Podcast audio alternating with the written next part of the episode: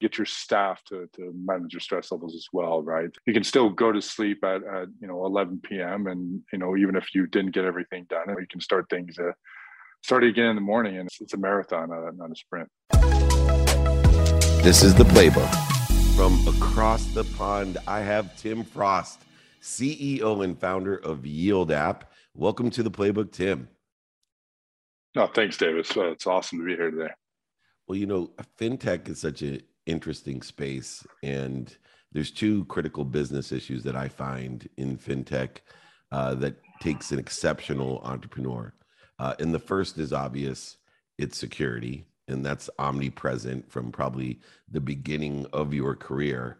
But the other variable that I find so fascinating is change, because obviously, accelerated change causes extraordinary pressure and change keeps on exponentially accelerating. But when we're talking about money, it's much more significant than if we were talking about the you know the supply chain of, of apparel. If you don't get your socks on time, there you know there's some things we can overcome.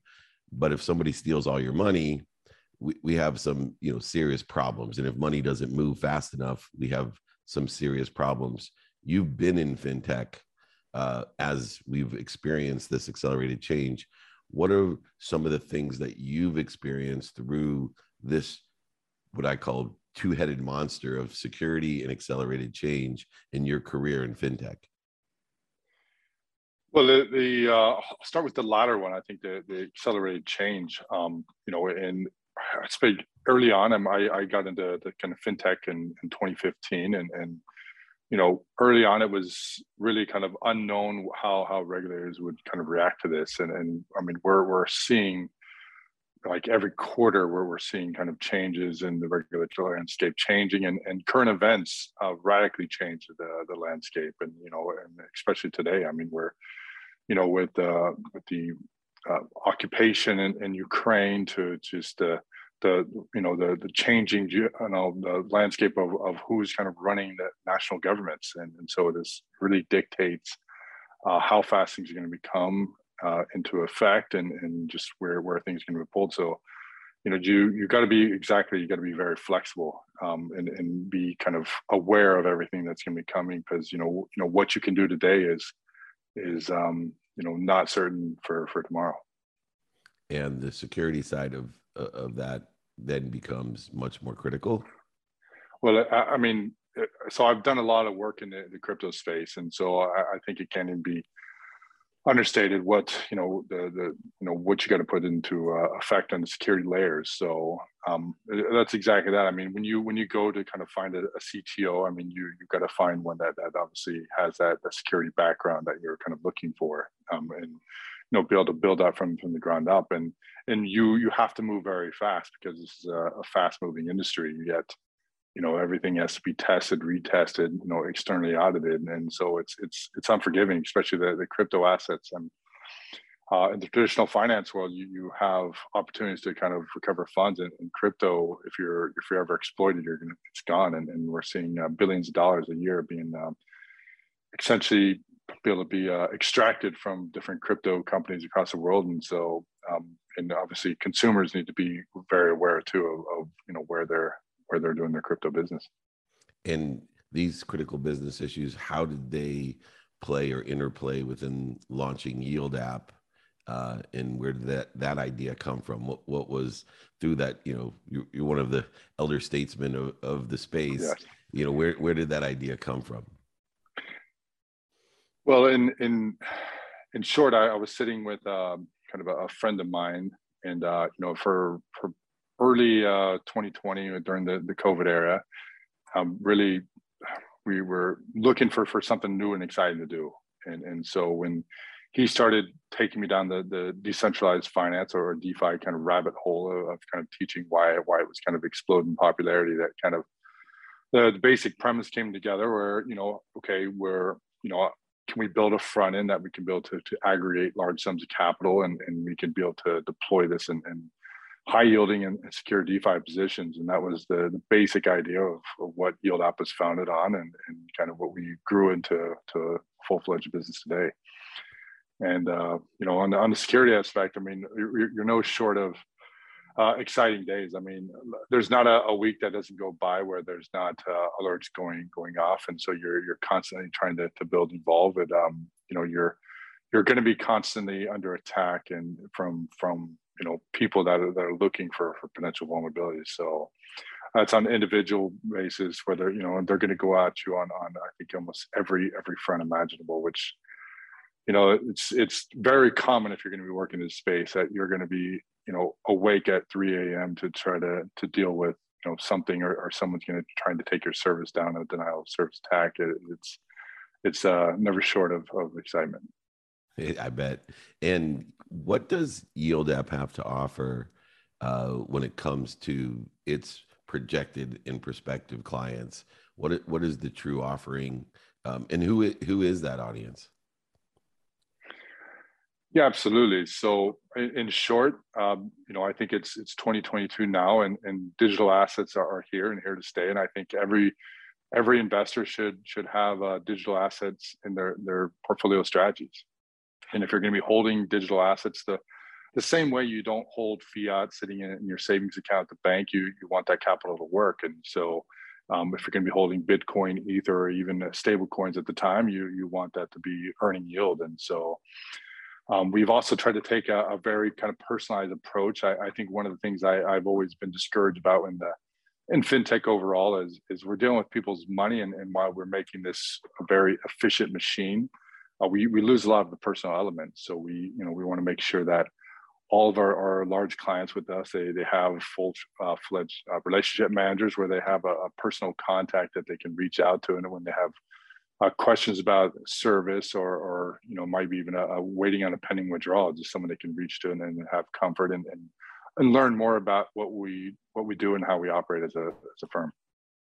Yeah it's amazing how people still interplay in the biggest and best technologies that we have that that true security comes from perception and uh, a calming voice or an explanation. One of the challenges that everyone has is the learning curve um, and you know, I feel as if you know whether it's crypto, NFT, blockchain, that people, if they have an opportunity to learn how it works, uh, because although it's a bit cumbersome today in order to effectuate different things within the context of Web 3.0, uh, I've been blessed to be in Web 1.0, Web 2.0, and now Web 3.0. Eventually, Chasm hits how are you working with the clients to get that learning curve to accelerate as well to give them not just a comfort level that money is safe but this is easy to do and you know much easier uh, than even traditional type of uh, finance? Yeah i mean i think part of part of the explosion we've seen over the over the last two years is just the, the interest in the space and the, the amount of education that, that's kind of available now for for people to kind of uh, take one. But you know, we we got a, a good staff, right? That that uh, daily we we got inquiries of, of people that you know want to learn about how how they can uh, get involved and, and, you know get get access to their their first bitcoins and and how they can custody it securely with us and, and continue to, to earn on that. So um, we're, we're I think right now we're, we're very in a fortunate position. We get so many uh, inbound inquiries that we, we haven't had to kind of you know really go out there and, and kind of search uh, those next you know that next uh, batch of, of you know potential digital asset investors. And what challenges does that face? I know in my own personal brand, the amount of incoming requests from around the world without regulation and, and you know doing content and, and podcast and books and speaking uh, I couldn't imagine, you know, how you vet through the the amount of intake that you have, and how are you prioritizing those people that are contacting you. Well, I, I think that we're still in a learning curve on this, right? Especially um, understanding what you know who who are real potential clients and and who are people that just want to want to have a conversation or, or essentially uh, tire kickers, right? So. Uh, we're you're gonna you're gonna always face that in, in business. But uh, I think we got a good business development team that that kind of I, I think are successfully navigating this as, it, as it kind of comes in. But you know, overall, I mean, we're I think our guys are just so excited about the the space. I think they're they're happy to have a conversation with with anyone. You know, Tim, one of the other things that I find, you know, obviously I've been in the technology space a long time, as I stated, since 92. Um, and yet it's quite easy uh, with people like you and I that have extraordinary experience to realize that there's only so much experience you can have in fintech, or there's only so much experience you can have with crypto or NFTs or blockchain. And therefore, a 19 year old could have as much skills, knowledge, and desire within the space that we're in. But our previous experiences, you know, exponentially give us a different perception. How has your previous experience been applied to this yield app, this latest venture that gives you a differentiator, not just in the marketplace, but as a leader of your own company comparatively to someone that has equal skills, knowledge, and desire uh, that may be 19 years old? Yeah, yeah, absolutely. I mean, I've been in uh, fintech now. It's you know, it's, it's going on uh, seven years, and uh, it, it's it uh, feels like a, a, few decades at this point. But you know, I, I have a you know founded a, a, few fintechs and, and been involved with some early stage and, then helped develop a, a number of other ones that, that have uh, several million million clients. So it's just that that experience of, of going through those growth pains, um, and then obviously you you got to be able to kind of execute on on all fronts and and you know this fintech space it, it moves 24 7 so it, it can be quite exhausting. And, and those one year in, in crypto or fintech i would say is, is you know almost comparable to, to five in a, a lot of other sectors. Just the, the sheer pace that you know it moves at and, and you need to move at to, to stay relevant. You bring up a really good point and i think a lot of people today feel overwhelmed uh, because it's 24 7 uh, and there's so many different industries, careers, jobs that there's more than enough opportunity, more than enough uh, to do, but not enough time. I call it the big O, the little C. Huge opportunity, little capability, and as you move up the hierarchy in a bit in a business, it falls on the CEO, you know, to be on top of all these things.